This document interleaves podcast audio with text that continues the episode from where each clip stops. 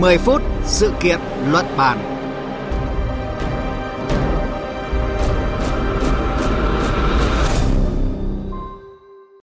Thưa quý vị, Quyết định 08 của chính phủ về việc thực hiện chính sách hỗ trợ tiền thuê nhà cho người lao động ban hành hồi cuối tháng 3 và có hiệu lực thi hành cùng thời điểm được người lao động cả nước mong đợi sau những tháng ngày khó khăn do đại dịch COVID-19. Thế nhưng, việc triển khai chính sách thiết thực này đến nay vẫn rất chậm trễ. Sau hơn 3 tháng mới chỉ giải ngân được 1% so với mục tiêu đề ra là 6.600 tỷ đồng. Trong khi nhiều tỉnh thành còn đang giả soát để làm hồ sơ, thì tại tỉnh Cà Mau đã có hàng ngàn người lao động được thụ hưởng. Đâu là những giải pháp giúp địa phương này thực hiện nhanh chóng chính sách? Cần làm gì để khơi thông gói hỗ trợ tiền thuê nhà cho người lao động ở những địa phương chậm trễ, tiến tới hoàn thành trước hạn chót là 15 tháng 8 năm nay? Nội dung này sẽ được chúng tôi bàn luận cùng với phóng viên Đài Tiếng Nói Việt Nam thường trú khu vực đồng bằng sông Kiều Long cùng một chuyên gia về công nhân và công đoàn.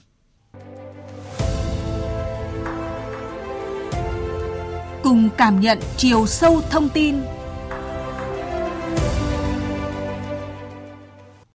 Trước hết thì mời quý vị và các bạn cùng nghe phản ánh của phóng viên Trần Hiếu, thường trú khu vực đồng bằng sông Cửu Long về việc Cà Mau đã triển khai quyết định 08 của chính phủ tại địa phương.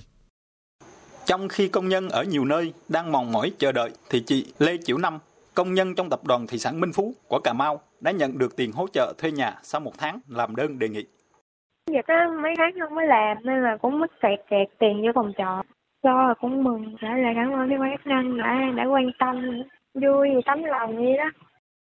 Điều đáng nói là chính các doanh nghiệp trên địa bàn tỉnh Cà Mau cũng rất tích cực trong việc hỗ trợ người lao động để hưởng các chính sách. Ông Nguyễn Hoàng Nghĩ, Giám đốc nhân sự công ty cổ phần Camimed cho biết. Căn cứ vào cái kế hoạch của triển khai gửi xí nghiệp để cho người lao động đó họ họ biết nằm trong cái diện đó hay, hay, hay không. Cái cái mẫu đơn đó thì họ về họ điền vào, vào cái mẫu đề nghị đó đồng thời gửi về công ty. Vì tụi tôi bên đây thì cũng ờ, dưới góc độ ấy thì mình cũng làm hết sức mình. Tôi tập hợp các cái danh sách nhu cầu đó về thực tế hay không mới làm cái danh sách dán dưới cổng dưới xí nghiệp dưới đó để cho họ kiểm tra lại. Rồi sau đó mới gửi qua bên chỗ bảo hiểm xã hội á, xác nhận trong bối cảnh nhiều địa phương doanh nghiệp còn e ngại và triển khai cứng nhắc, thậm chí là phát sinh thêm thủ tục, thì những kết quả của Cà Mau là rất đáng ghi nhận. Đâu là những nguyên nhân của thành công này? Để giải đáp câu hỏi này, chúng tôi kết nối với phóng viên Trần Hiếu. À, xin chào anh Hoàng Ân và quý khán giả của Đài Tiếng Nói Việt Nam. Thưa anh, trước hết thì xin anh cập nhật về tiến độ hỗ trợ các công nhân trên địa bàn toàn tỉnh Cà Mau tính đến thời điểm này. À, đến thời điểm hiện tại thì uh, Sở Lao động Thương binh và Xã hội tỉnh Cà Mau đã thẩm định và trình Ủy ban nhân tỉnh Cà Mau để hỗ trợ à, uh, 4.570 hồ sơ của người lao động. Ủy ban dân tỉnh Cà Mau thì đã có quyết định phê duyệt hơn 4.400 hồ sơ với số tiền là hơn 2,5 tỷ đồng. Hiện Sở Tài chính của địa phương này đã phân bổ kinh phí hơn 2,2 tỷ đồng và sẽ chi trả hỗ trợ cho hơn 3.900 người lao động. Xin được thông tin thêm, toàn tỉnh Cà Mau thì có khoảng 9.800 ờ, người lao động được hưởng chính sách hỗ trợ tiền thuê nhà trọ theo ờ, quyết định 08 của chính phủ. À, theo anh thì đâu là nguyên nhân chính mà giúp tỉnh Cà Mau đạt được tiến độ như thế ạ? Phải nói là do sự chủ động. Trước tiên á, là sự chủ động của sự chủ trương của tỉnh ủy Cà Mau. Tiếp đến là sự chủ động của ủy ban nhân tỉnh và các cơ quan chức năng.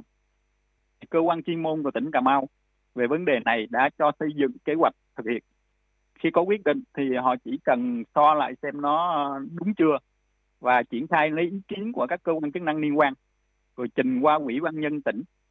Trong khi chờ đợi uh, ủy ban nhân tỉnh có quyết định thì sở lao động thương binh và xã hội cà mau cũng tổ chức hội nghị trực tuyến và trực tiếp để triển khai nội dung của quyết định 08 xuống tới cấp xã. Cùng với đó thì các cơ quan chức năng các địa phương cũng tiếp cận doanh nghiệp. Quyết định 08 thì số tiền mà tỉnh Cà Mau dự kiến để chi trả cho khoảng 9.800 người lao động sẽ là khoảng 16 tỷ đồng. Nguồn kinh phí này sẽ được tỉnh Cà Mau tự cân đối để chi trả trước. Anh có nói về việc là chính quyền Cà Mau tự cân đối chi trả trước khoản hỗ trợ, ở trong khi nhiều địa phương khác thì phải chờ ứng tiền từ trung ương. Anh đánh giá thế nào về quyết sách này ạ? À, có thể thấy là dịch Covid-19 thì ảnh hưởng rộng khắp. Những người công nhân lao động thì này càng dễ bị tác động thì ờ, các cấp ngành chức năng tỉnh Cà Mau thì đã thấu hiểu được điều đó làm nhanh nhất có thể các chính sách để đến được với ờ, cái người được, cần được thụ hưởng tôi nghĩ rằng ờ, các cơ quan chức năng đã nhận biết rõ Đó không chỉ là số tiền để người dân bớt khó khăn, mà nó còn thể hiện sự quan tâm, động viên để người dân, đặc biệt là những người lao động nghèo vươn lên được. Khi khó mà được giúp đỡ thì người lao động càng có động lực. Và phải nói rằng đây là một chính sách đi vào cuộc sống. Còn Cà Mau thì triển khai chính sách này rất là tốt. Sự chủ động của Cà Mau là một yếu tố vô cùng quan trọng để triển khai sớm chính sách. Nhưng còn một yếu tố nữa đó chính là sự tham gia của các doanh nghiệp để hỗ trợ người lao động của chính họ. Anh nghĩ sao về điều này ạ? À, nhà nước thì là cơ quan triển khai chính sách, còn doanh nghiệp là đơn vị trung gian để chính sách đến với công nhân. Doanh nghiệp cũng là nơi thực hiện và tổng hợp hồ sơ thủ tục để người lao động à, được hưởng chính sách. Làm việc này thì để công nhân bớt khó khăn nên tôi nghĩ là các doanh nghiệp họ sẽ sẵn sàng. Xin cảm ơn anh Trần Hiếu đã tham gia cùng chúng tôi hôm nay. Thưa quý vị, sự chủ động của mỗi công nhân, doanh nghiệp và chính quyền tỉnh Cà Mau đã đưa chính sách hỗ trợ tiền thuê nhà cho người lao động của chính phủ nhanh chóng đi vào cuộc sống. Thế nhưng, tại nhiều địa phương khác, việc tuyên truyền giải thích cho người lao động và doanh nghiệp còn hạn chế.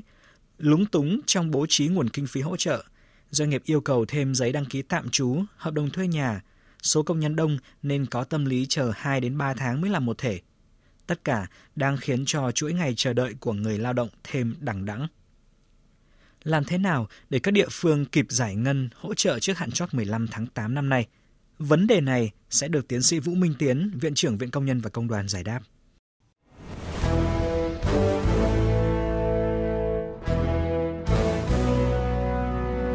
Chuyên gia lên tiếng. Chuyên gia lên tiếng.